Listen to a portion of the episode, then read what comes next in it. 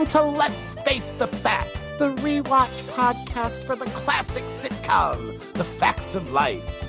Join us each week as we synopsize, analyze, criticize, and ultimately idolize the show. And now, here's your host of Let's Face the Facts, the wonderful David Almeida. Thank you, Matthew Arter. Welcome back to another show. It's another week. Thank you for downloading and pressing play. I am already on the Zoom with Matthew, and we are ready to go with one of our special between season episodes. Hi, Matthew. I think we should call it a betwixt episode. A, a betwixt episode, perhaps? A, a betwixt special, betwixt episode special. Okay. I just like to work in betwixt anywhere I can. Mm-hmm. I just like to work in a Twix bar anytime I can because, God, those are so freaking good. And I may have uh, eaten a few too many of them uh, from Halloween candy stashes that were not mine. I will say, in my defense, it was not my candy that I bought, it was other people's. But we're in November go, now. You didn't go trick or treating?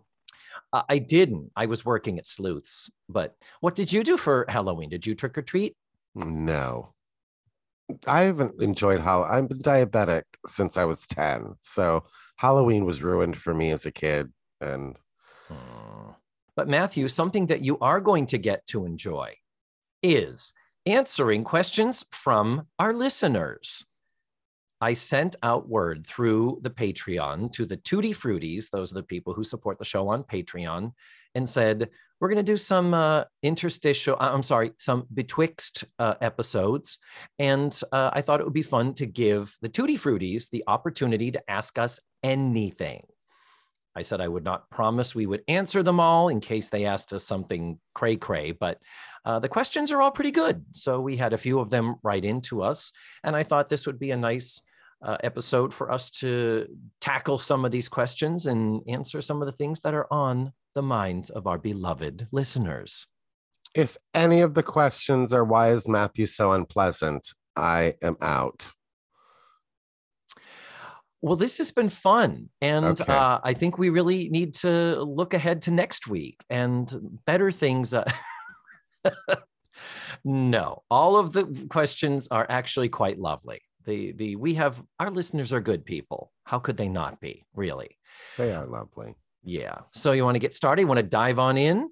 Yes. Okay. I want to start with uh mp this person's first name is their initials. So mp is this person. Mm. uh and they were so sweet they wrote dreading the end of the series. I love how you all recap the show. Isn't that sweet to think someone uh, is dreading so I don't think I'm dreading the end of the series. but uh, that's because I got two rough seasons coming up. Uh, but uh, MP asks, and actually another listener, Just Joe, both of them did ask, uh, are you going to pick another show to do on the podcast after we're done with Facts of Life? And uh, MP asked, would it be an iconic 80s show? And Oh, I have given this so much thought over the last three years. And you and I have had discussions about it. And I think the, the definitive answer is that uh, absolutely 100% we can tell you we don't know. Yeah. Many people have said, well, do the Golden Girls. You guys would be great to do the Golden Girls. I counted no fewer than eight Golden Girls rewatch podcasts on Apple. And I'm like, I we don't need another one of those. The reason why I picked the facts of life is because no one else had been doing it. No one else was doing it at the time. So uh, I felt like it had at least some type of a, a, corner on a on a market and all that. But I've thought about um, Laverne and Shirley. That was really my mostest favorite show. But uh, for how much we complain that the facts of life isn't as good as we remember it being when we were kids. yeah. Have you watched Laverne and Shirley lately? I never liked it to begin with, so that would be a tough that would be a tough rewatch for me. I, what happened? It just I remember we were sitting at, at work and and you mentioned Facts of Life and Like I truly loved Facts of Life when I was a kid. Like it was my favorite, favorite show. And I had a neighbor kid and we would play Facts of Life. Oh, And- who would you be? I would be whatever character was necessary for whatever scene we were playing, you Oh, know. Okay. I was usually um Blair and Natalie. hmm Um, but we would play it. I remember I had a friend at school and we would I would see them and we'd be like, Did you watch the facts of life? And um it was on heavy repeat on like um it would be on like channel 55 in Fort Wayne at 4 Mhm. o'clock or something like that. So it was kind of the perfect one. And I don't know that we found the perfect one that you and I both appreciate um to the point where it's like willing to make that commitment again, you know. Yeah. Uh, knowing the time and effort that I needed to put into this for this deep dive, which I, I do not regret. I, I'm loving, really, truly, still loving doing this. Now I have um, more educated eyes to look at possibilities. So it's like, oof, do I want to look at the Charlie's Angels? I've been watching Charlie's Angels season one, and uh, again, it's like this is just not good. and and that's an hour long. We would have every single week would be a three hour fucking podcast. I I don't know how I could how I could not point out every little thing. I clearly am incapable of censoring that in myself. But uh, other possibilities, I talked to you about doing Wonder Woman. I still wouldn't mind doing that. It's only 78 episodes, I think, but there is another Wonder Woman rewatch podcast that had started, did one episode, and then never heard from again. So I was like, oh, good. There really isn't another show out there doing that. Well, they just dropped a second episode uh, two weeks ago after a Mm. four year hiatus, just out of the blue. Oh, hey, we're back.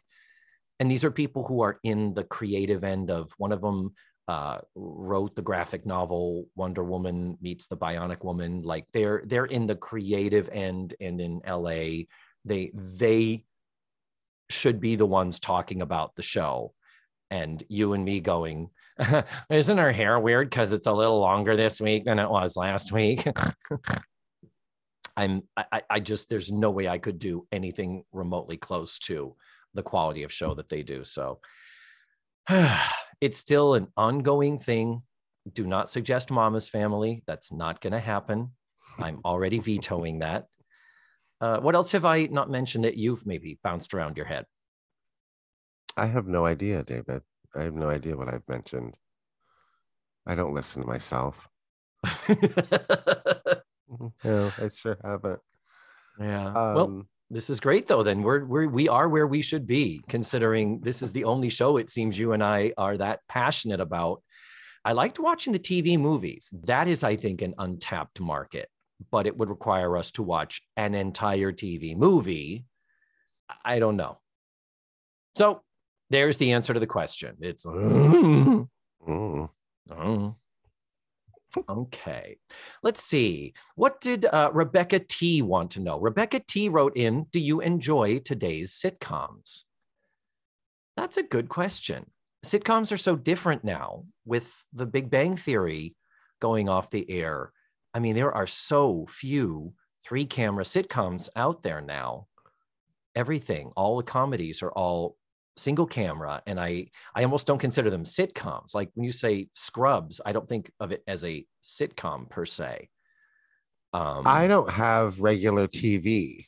So the chance to just sit at home and like turn on ABC and see what the ABC Thursday night lineup is, I have no idea anymore. So I don't have the ability to like just watch shows that I that are on regular TV. So I don't know what sitcoms are out there. Like I see commercials for stuff and I'm like, oh, I don't no, not really. uh, it just occurs to me that um, I watch stuff on Hulu, like I'll follow up on that. And Uh, I do like The Conners. I started watching it when they rebooted Roseanne. I was, of course, fascinated with all the reboots. I watched Murphy Brown. I watched a little bit of The Mad About You, and those were like, yeah, okay. I, I ain't going anywhere near Fuller House. I I didn't. I managed to live my life without watching an episode of Full House. Not gonna freaking watch Fuller House. But I think that, uh, especially since Roseanne has left the show, I think The Conners is uh, a pretty solid sitcom. I like it. I think the writing is really good. I do like that there is a show that's back on television that does talk to the Midwest that talks to the working class people. Yeah, that's so that's one that I like that I don't miss. I'm trying to think what else is in my my Hulu queue. I watch um Bob's Burgers. I watch that because I think Linda Belcher is one of the greatest theme like mother characters, TV sitcom mothers of all time. I love her, him, Um, it. a Family Guy has become unwatchable. I still watch it. I can't. I don't. I don't. I wish I knew I how to quit it. I still do too, but I, it's one of those like SNL. I watch it thinking, "Oh, this is I love this show," and then at the end, I'm like, "Why? Why? Why? stop it! Just stop it!" It's like South Park. It's like really, Yeah. come on, Yeah, stop it. That I used to be faithful in South Park. I've fallen away from. I'm just like, uh, but I don't get The Simpsons. I've never watched an episode of The Simpsons. I don't get I plan to. Seinfeld. when I retire, I'm going to watch The Simpsons. I've decided that's going to be the thing. So it'll probably still be running then. But Mm. um, yeah. So uh, it's a tough question, uh, I will say, uh, Rebecca, because uh, there is so much content out there. It's like I like the marvelous Mrs. Maisel. That's a technically a comedy, but it's uh, I don't consider that a sitcom. Uh, but I guess the broader scoping answer is yes, there's a lot of contemporary television that I enjoy. I'm loving the the morning show, which is a drama, the Jennifer Aniston, Reese Witherspoon on uh, Apple TV Plus. Uh, I loved Schmigadoon, which is you know musical theater satire. Uh, I I need to watch Ted Lasso because everyone and their mother is telling me it's so fucking amazing. It had better live up to it, but uh, Ted Lasso is I think next in line. Uh, but ooh, I wish someone would turn off the fire hose of content out there. It's just impossible to keep up with. Yeah. Well, and the things that come out, like I haven't watched any of that because I don't have Apple TV and I don't even know how that works. So um I haven't watched any of the things that you just said, but like I'm reminded of like Schitt's Creek, which I loved. Mm-hmm. And then they got to season six and just completely shit all over that show and ruined it, believing their own press and writing for the audience rather than for the characters. And it just got to be the point where I haven't even finished the season yet. I haven't even Oh. finished the last season because I don't care about any of the characters anymore. They made them so ridiculous and I just don't care. my thing with Schitt's Creek is that it's uh, my viewing of it was spotty because it was on that ridiculous what pop network it was in a place where it wasn't accessible so you had to wait for it to uh, be available streaming so i'd watch it in chunks and pieces parts and then uh, when justin lived with me he was such a fan. He paid for the sixth season as soon as it was available for purchase before it was streaming on netflix. I think it's netflix. So i I don't have as thorough a knowledge of Schitt's Creek. I've just watched enough of it throughout the whole series to know that I really do love it. And I did watch some of the episodes towards the end and the, the wedding, the finale, and stuff. And I loved it. I thought it was great. To me, uh, thank God it um thank God it pulled away from Chris Elliott. There was way too much Chris Elliott in that first season, and a little bit of him goes a long way and uh, only murders in the building. Come on. There we go. Brilliant. There we go. Brilliant. Yeah. Jesus, cannot recommend it highly enough. Great. And then other times I'll turn around and I'll just throw on, uh, you know, Love It or List It or Good Bones on uh, Homo Gay Television, HGTV. And I'll just throw those on. Just that's kind of my my popcorn my filler watching, but yeah, a good a good fixer upper with Chip and Joanna, I'm I'm totally in. I like the renovation shows, and especially if it only takes an hour from beginning to end. Because I renovated my house a few years ago, and it took longer than an hour, and I was really mad. So let's keep going, huh? All right. Rebecca also is asking. I won't ask if you still like the facts of life, but now that you've basically studied the show for three years, have you changed your favorite episode lists? Were there any surprises? Mm. I will say that the the season five episode, all by herself, which was sadly the final cousin Jerry show, uh, I remember being incredibly impressed with how good that episode was. I think it was Arnie Ellis who was my guest, but that was a really good, solid episode that I wouldn't have thought of before. Top still is Take My Finals, Please. That's just that there is no better episode than that, as far as I'm concerned. What was the question?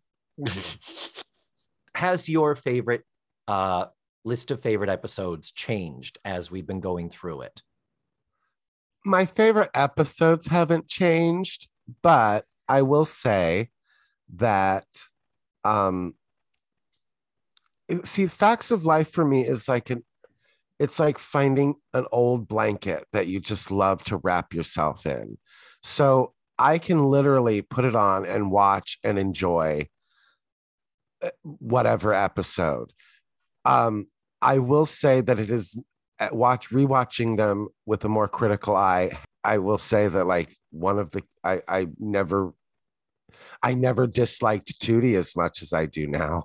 Oh, okay. I mean, So- sure. That's a thing. I will say that, um, yeah, we're- it's interesting how we're taking these questions and kind of morphing them a little bit into what we want to answer. And uh, I'm not apologizing for that.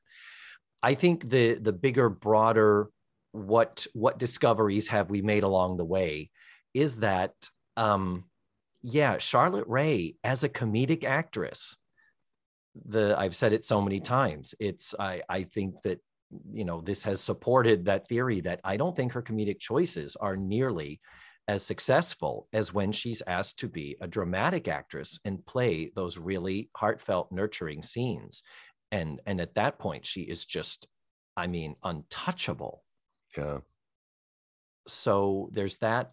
Um yeah we we knew the Jo lesbian things were going to be happening. There was no surprise there. And uh yeah I think, I mean, the big thing also is like, you know, I never realized as a kid the inconsistencies watching it as a kid, how nauseatingly perfect Mrs. Garrett is as a human. You know what I Mhm. mean? yeah Um, so there's certain things that go over your head as a kid that um that hit you in the face when you watch stuff as an adult. All right, moving on. Um, David, This do is you? comedy gold so far, David. Yeah, This I is- know. we are I mean- hilarious. I'm handing you brilliance right here. Uh huh. David, do you follow ages of actors and characters on all shows that you watch, or just this one? Okay, Rebecca. All right. Thank you, Rebecca.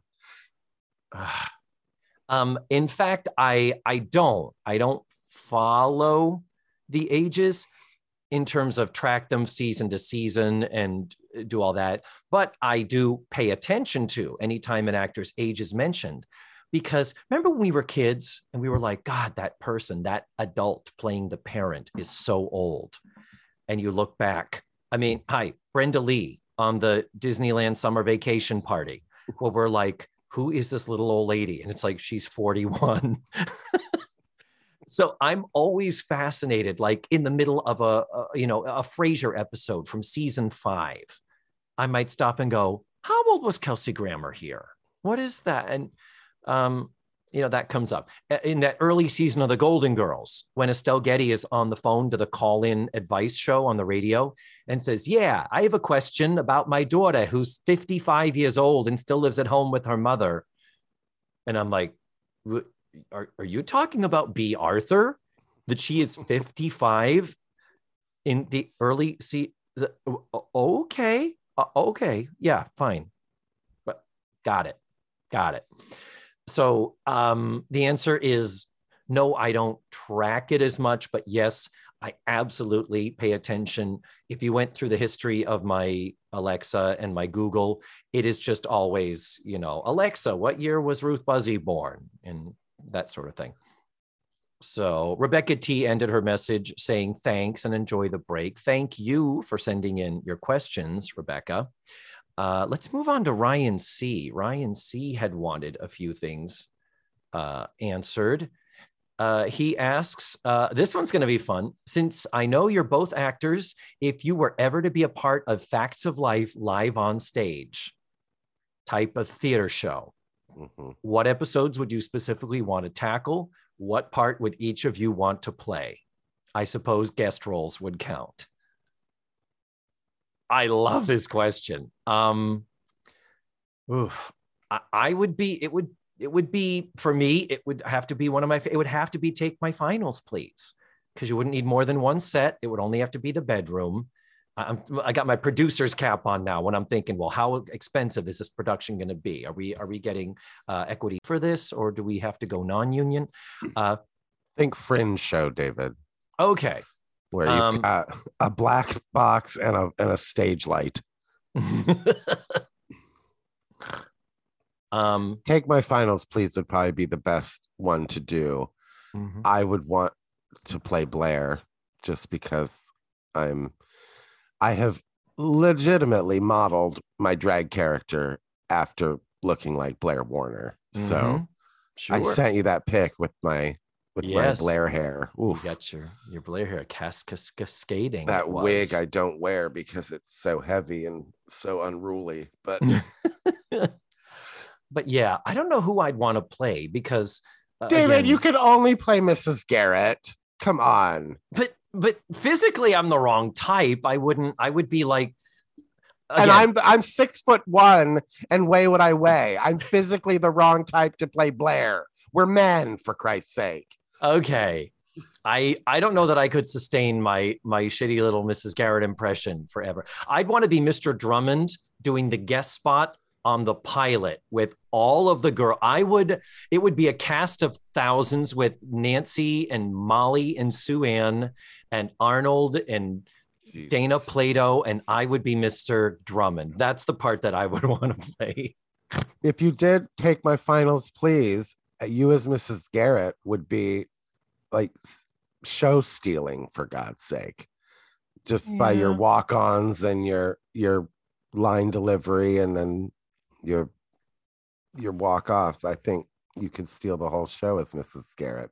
That's really a Natalie show. If it's take my finals, please, and it says pick up, it'd be like, I want to be Natalie. Natalie was on fucking fire on that show. Jesus, she's so funny.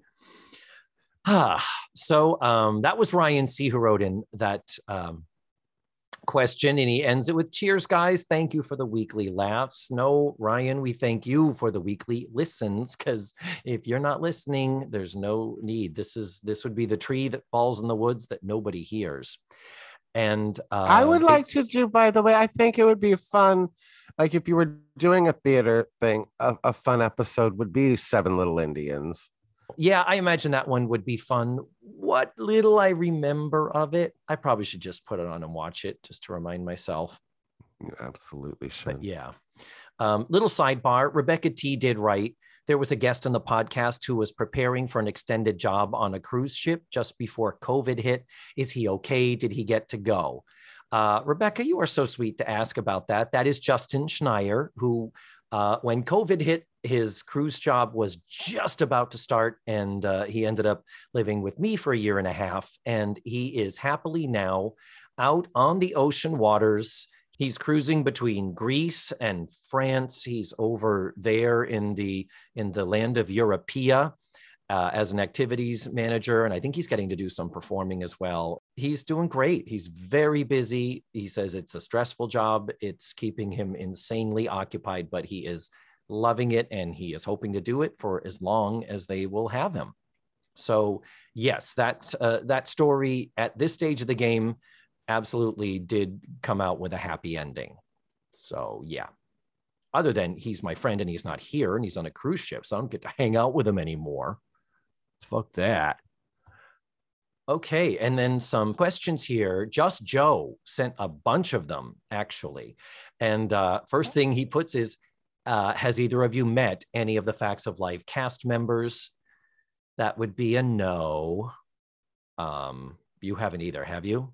No, but I would I would lose my mind Mm. probably like meeting I I would I had the opportunity um to meet Lisa Whelchel a hundred years ago at Disney, but it just like the timing she was there with her tour guide and like the tour guide was like we're here right now. And i'm like oh i'm over here right now with my guest. And like like we, we, we kept trying to synchronize like walking by each other just so i could like say hello but it never never worked out. And it's Oh. like one of those like the man that got away situations. Like it was for the opening of um mission space At Epcot. Oh yeah, so that would have been in the '90s. yeah. Well, uh, closest I've ever gotten is that uh, my friends paid Kim Fields to say my name and state that I have this podcast. In a cameo video they got me for Christmas. Whether it registered and she remembers or knows that this exists, I don't know. And uh, and I told you that the Mondays with Mindy people did uh, DM me on um, Instagram to tell me that Nancy McKeon was going to be on the show. Uh, I'm assuming it's part of her team and it wasn't Mindy. I did write back. So, does Mindy want to be on my show? She has an open invitation. I wonder if it was Christian, her co host. did you see if your message was seen I think so. Like I like I got a thumbs up or a you know a smiley face or something. I mean, a little part of me was like, is the response going to be this is Mindy? then I would have lost my shit. But I don't believe it was or is. Um, I mean, if it is, she played it cool, and uh, I had a brush with greatness and didn't even know about it.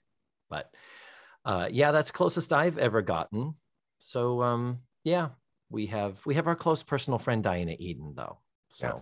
she was in the room where it happened, and that's all that really matters, doesn't it? Mhm.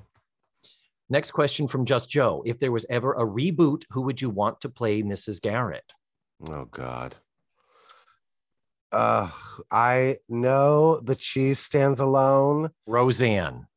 How dare you? I am against all reboots. I'm Mhm. sorry. They are just never, ever, ever, ever what you want. They are never that fucking Mary and Rhoda reunion that they did oh, was painful. Oh fuck- yeah. Every the fucking Ab Fab movie that we waited for fucking 20 years for was painful to sit through.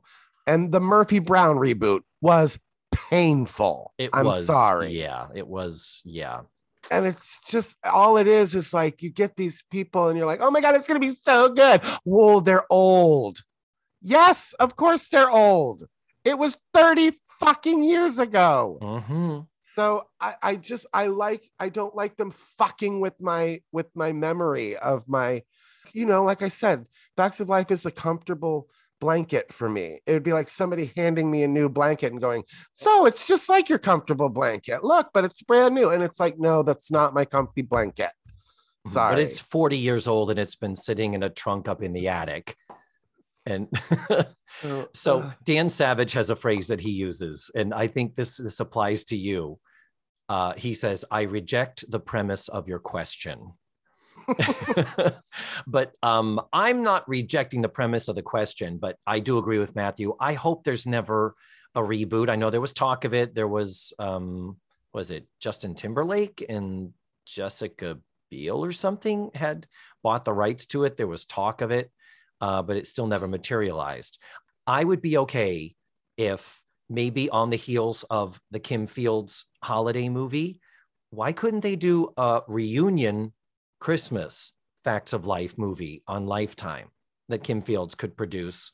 They could bring all the girls together, and um, I I wouldn't mind that. It, we came so close with that other movie, and the reunion didn't happen, and it was awful anyway.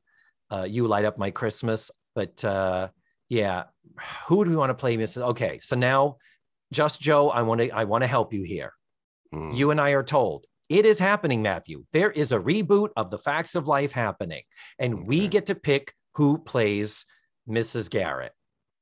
Okay. Um, Melissa McCarthy. See, just because I love her, I want Olivia Colman to play it Oh, okay, sure. because I think she's got the sense of humor to do it. Um, because she's so fucking funny. Mhm. Um, but she's delightfully British. Um, no, that would be that would be a good one. see, it's difficult because in my head, I want to cast an old lady. You know what I mean? Because in my head, I'm a child watching an old lady play Mrs. Garrett. Yeah, yeah. But the reality is, it would be somebody around my age. So, yeah. fuckers. Um, yeah, Charlotte Rae was 52 when she started the show. I'd be Right. picking somebody younger, younger than, me. you. Oh, David, so much younger than you. God. Yeah. Um, but um, yes, but and the thing is, a 52 year old woman in 2021, there is no woman in Hollywood that looks the way Charlotte Rae looked no. back then. Everybody has had work done. Everybody is living different lives and taking better care of themselves. Because um, I just checked with uh, my Alexa here, and uh, Melissa McCarthy is 51. The only thing is, Melissa McCarthy, you know, one of her big things is how well she improvises and how well she plays profane anger. I would love to see Mrs. Garrett become an angry den mother who takes no shit. That's it. I've decided. Melissa McCarthy, that's who my choice is. What about Jennifer Aniston? She's 52. What, guys? What? No, huh? What, Ross? Wow, no, Phoebes? Mom? Huh? What? Ladies and gentlemen, the vocal stylings of Rich Little. Oh, and that is literally me doing Vanessa Bayer doing Rachel. um, but yeah, that's it. It's that's the, the difference is that yeah, back then we had Charlotte Rae. Nowadays, the 52 year olds look like Jennifer Aniston. Um, well, a great example was uh, Feud, the Bette and Joan story, that wonderful series. And I'm not being ironic there. That's one of the best things I think Ryan Murphy has produced. And they're playing Bette Davis and Joan Crawford, who were at the time considered to be old hags. They were about 52. playing them, Jessica Lange and Susan Sarandon, who were both 70 mm-hmm. when they were making the series. And they still looked younger than Bette and Joan. There were fewer wrinkles on their face, there's a lot more filler there. And I mean, it is so weird, but it's like, it's true. Uh, uh, you know, a 52, uh, you know, in the middle of the century, in this millennium, that's that's what a 70 year old looks like now. Anybody else who want to go? Let's get let's get let's get a little woke here, Matthew. Why are we only talking about white women? Maybe we could get like uh, Octavia Spencer. Vivica A. Fox. She Hmm? could play Mrs. Garrett. Oh, oh, what's her? Uh, Sandra Oh. I don't know who that is. She's the Asian actress who was on Grey's Anatomy. Edie Falco. Ooh, How old is she? Edie Falco is Gotta be 70. she's 58. How dare Shut you? Shut up. She looks like hell. Stop. Oh my god. It would be tough for me to see. I'm sure she'd have fun with it, but it would just be tough for me to see her in a fluffy role like Mrs. Garrett when she's played The Sopranos and Nurse Jackie, and it's like, oh, and Facts of Life with Edie Falco. girls. Um, the uh, yeah, Sandra O is 50, by the way. So we're all we're in the right age range here.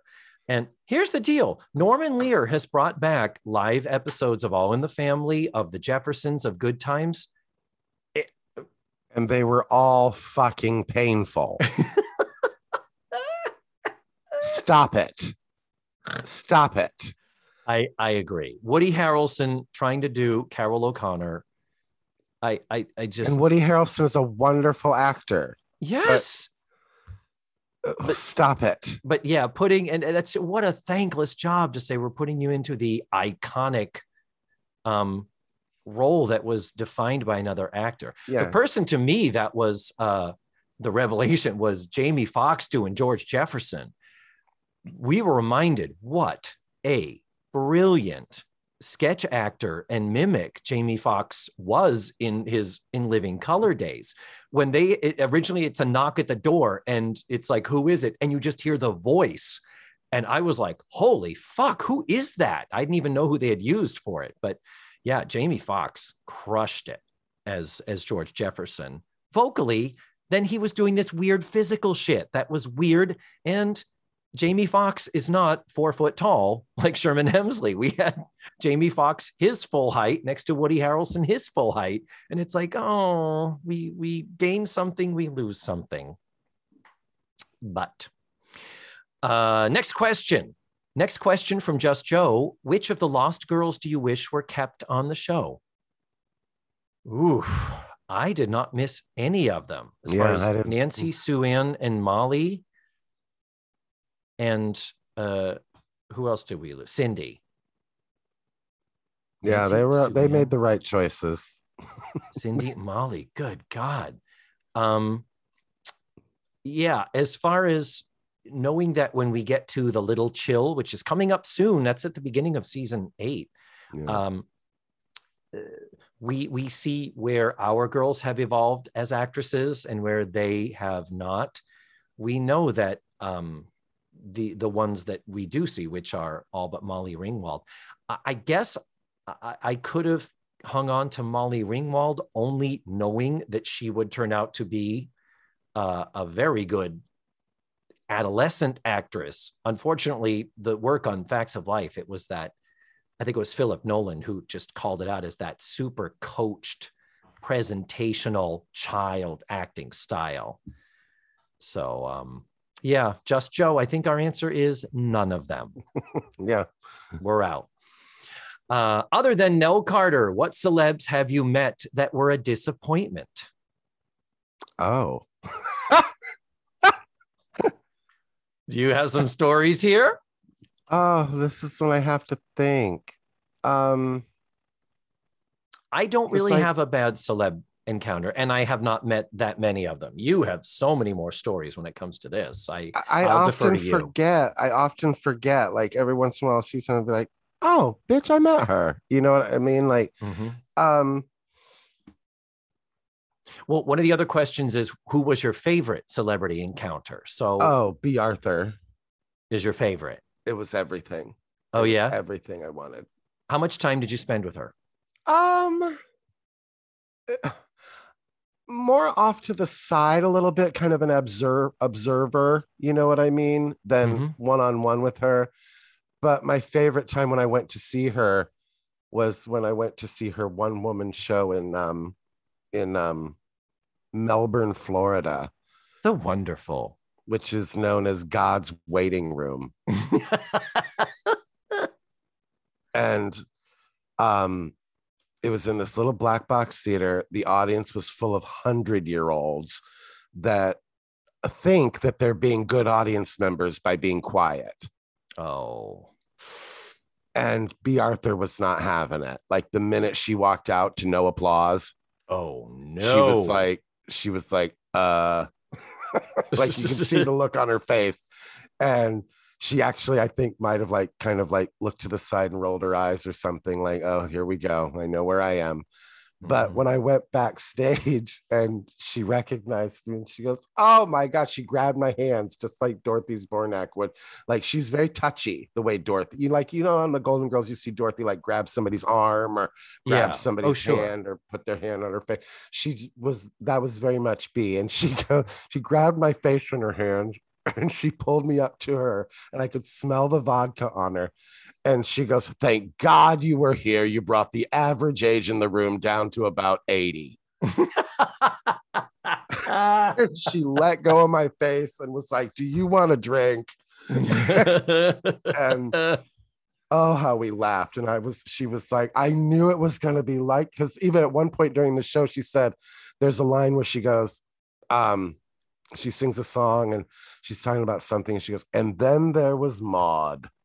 And clearly that's a line for you to clap for. Agreed. So she- yes. and nothing happened. She went, and then there was Maud.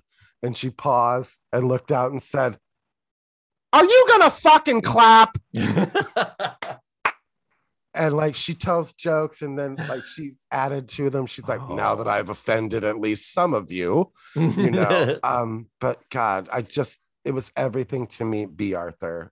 Um, okay. Carol Channing was lovely. Um, because I'm she was one of the first celebrities I ever met, and like she, I told her, I said, I wrote you a fan letter a hundred years ago, and she said, Oh, I do hope I wrote you, and she had. So those are the good ones. What was the? Didn't you tell me that you you had, uh, to my great shock, you had a bad encounter with Tom Hanks? Oh, that motherfucker. Oh Uh, shit! And he is loved and revered. Yeah. So is Betty. White. So is Betty White. Bea Arthur didn't like her. Yeah, but what was it? They were filming at the studios. They were filming from the Earth to the Moon, which I lovingly called "From the Earth to the Moon." Alice. Um, and part of my job as an attractions host back in the mid 90s our job was to block off the back roads of the studios when they shot off the fireworks because you would get fireworks fallout those things are on fire when they come back to the ground yeah, it's a safety protocol. It is required, and I think I think it's uh, by law. and here's a little note when you sign up to film at a theme park there's certain things that go into that contract like understanding that every day there's going to be fucking fireworks so we were literally like two minutes from opening the roads because after the fireworks they send this um like you know like a street sweeper Mhm, like those big trucks that go and sweep the street ash everywhere. Yes, Right. And they pick up the big chunks of the fireworks fallout. So they've got this sweeper truck. His name was Sweeper Truck Lou. And he would go in there like a bat out of hell. And he would drive that thing and it would he would be done cleaning in like five minutes. And so the fireworks are over. And it's literally like three minutes or two minutes before we're gonna open the roads. And out of the bungalows, Tom Hanks walks out with a group of people. And I'm like, oh my God, it's Tom Hanks and um, they come up and i said as they were approaching just because I, i'm i'm standing there in front of a blockade I, I as they're approaching and they're approaching the blockade i go hey guys it's just going to be like two minutes. They're almost done sweeping up all the fireworks. And tom hanks lost his mind and like took i had a little walkie talkie back then because we didn't have cell phones. We had walkie talkies that we spoke to like started oh oh oh mr disney man says we can't go here. What are you gonna do? What are you gonna do? What are you gonna stop us? And then he grabbed my radio off of my waistband Ooh. and like and like held it up to his face like he was impersonating me like hey um i'm gonna be in charge here because i've got a walkie talkie like he was just a dick and so yeah whatever i have something to bring up to him if i ever meet him Oh, wow. okay. Uh, the only celebrity encounter I can think of that was a good one, like I, d- I don't really have any bad ones, but uh, the good one was I saw Dana Carvey do stand up back in 1986, like late 86. And this was early, like he had only been on SNL, I think, for that first year and that that first season that he was on and no one was watching because of all the horrible seasons that had preceded it. So the church lady was on. There were some of us that knew who she was and it was kind of a starting to pick up traction and it was after that season closed out that people started to notice and go oh honestly that was good. That that phil hartman guy is good. Jan hooks and jon lovitz is it's like suddenly a you know dennis miller that that smart ass guy doing the news. That's a really different sassy point of view to to take weekend update so then it started getting traction and that's when he got super famous but at this point he was still doing stand-up gigs at massasoit community college in brockton massachusetts and uh, my friend Kathy Pesevich had been working the spotlights there because she was going to school there. So we bought tickets, but because she was part of the crew, she was like, I can get you backstage to meet him. So I went backstage with my programs. Uh, he was brilliant, he was hilarious. And some of the earliest of my dinner table humor was doing all the Dana Carvey stuff and doing Church Lady. That was huge in my comedy icebreaker arsenal when I was uh, in college. So meeting him was huge for me. And he was great on stage. Get backstage, he looks like hammered dog shit. He looks exhausted.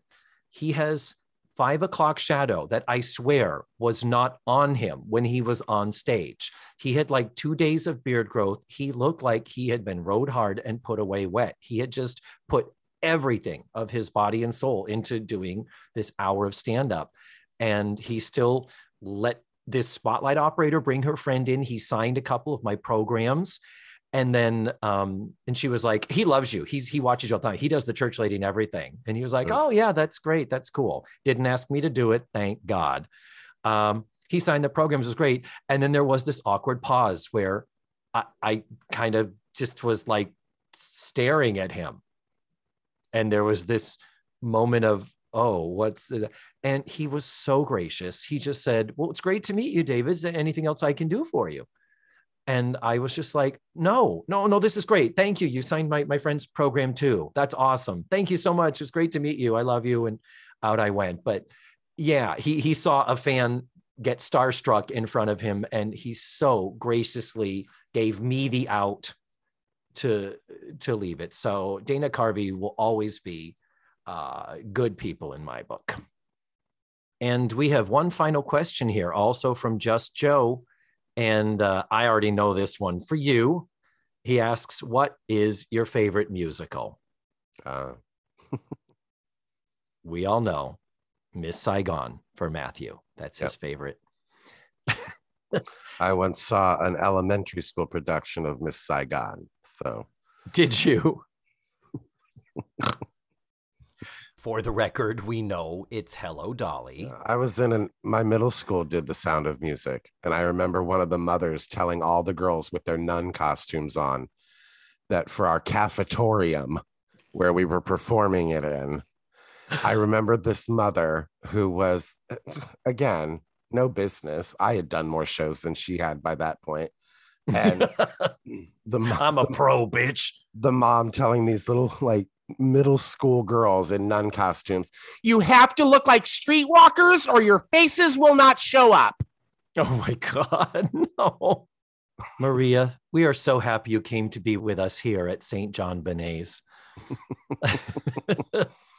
so we've got all these nuns with bright red lipstick on and blue eyeshadow up to their eyebrows. Oh, and like no. mascara on and like eyeliner. It was uh, like, wow. And my poor mother sat through the entire five hour production. Jesus Christ. Wow. The Sound of Music stage version is painful to sit through. and then they're going to sing How You Solve the Problem Like Maria at her wedding.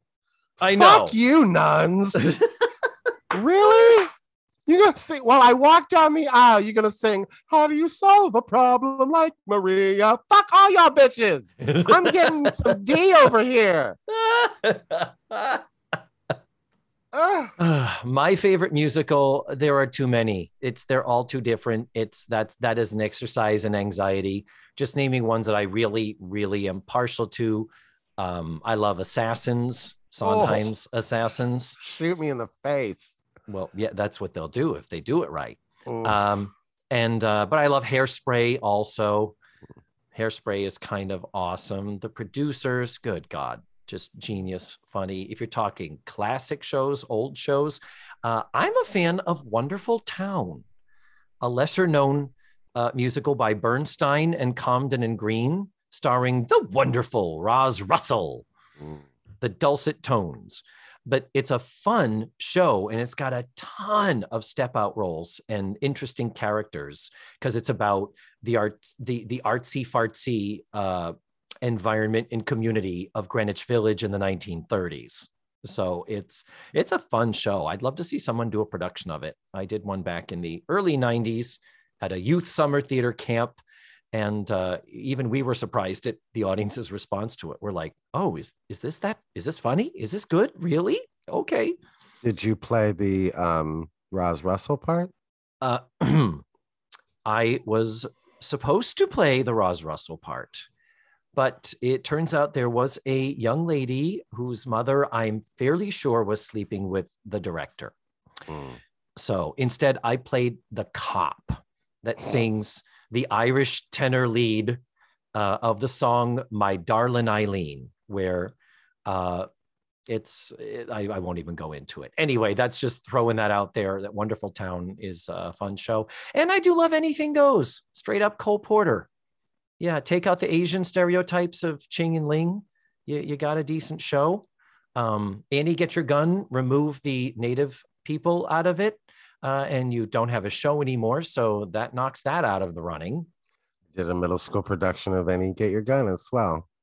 Really? I did a high school. I didn't, that was my first musical I ever did, sophomore year in high school. Oh, they send you the actual fucking score.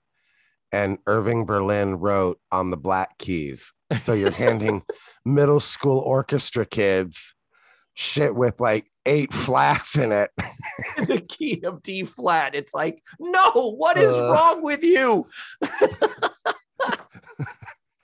My friend Emma played the oboe in the orchestra, and she's like, "It's first you're seeing it's hard enough, but you're seeing like a legit Broadway score laid out in front of you, and it's like you've got 87 bars of rest until you just go do do do, and you're like, I lost count and about um, like I don't know where I am. so uh why would my middle school choose such huge shows to do like Annie get your gun and the sound of fucking music was, I mean, mm. wow just a lot of chorus we didn't have the talent I'll tell you that it wasn't like it was like it wasn't like he was like, "Oh, let me cast this show with the talent I've got." No, he was like, mm. Well, not every child can be you, Matthew. Let's be real. Mm. Mm-hmm. Thank God. Well, I think that's uh, going to wrap up our Ask Us Anything show. I want to thank the Tutti Fruities for submitting these questions. And uh, it's uh, this was fun. This was a nice little diversion as opposed to having to synopsize a show. Uh, next week, we're going to do something similar, Matthew, but this time we are going to tackle the Mondays with Mindy 20 questions. Mm. Okay. There's your cliffhanger, kids. Uh, in the meantime, thank you so much, as always, for listening to the show. We look forward to having you back next week. And remember, do you want to say it, Matthew? What? The facts of life are all about you? Yes. Oh, facts of life are all about you. maybe maybe give a pause and then we'll they'll let's give the pause for the music to come in. Maybe that's what was missing in that performance. Okay, okay. and uh, thank you so much for listening and remember okay too long too oh okay the facts of life are all about you. Facts facts of life are all about you. Oh it's like you gave the line reading to kim fields. No mm. I'm turning the microphone off. Thank God. Let's Face the Facts was created, produced, written, hosted, and edited by the wonderful David Almeida.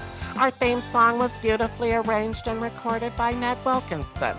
Please visit FaceTheFactsPod.com for supplemental photos and videos, links to social media, and ways that you can support the show.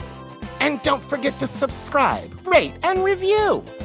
This is Matthew Arder saying tune in again next week for another thrilling episode of Let's Face the Facts.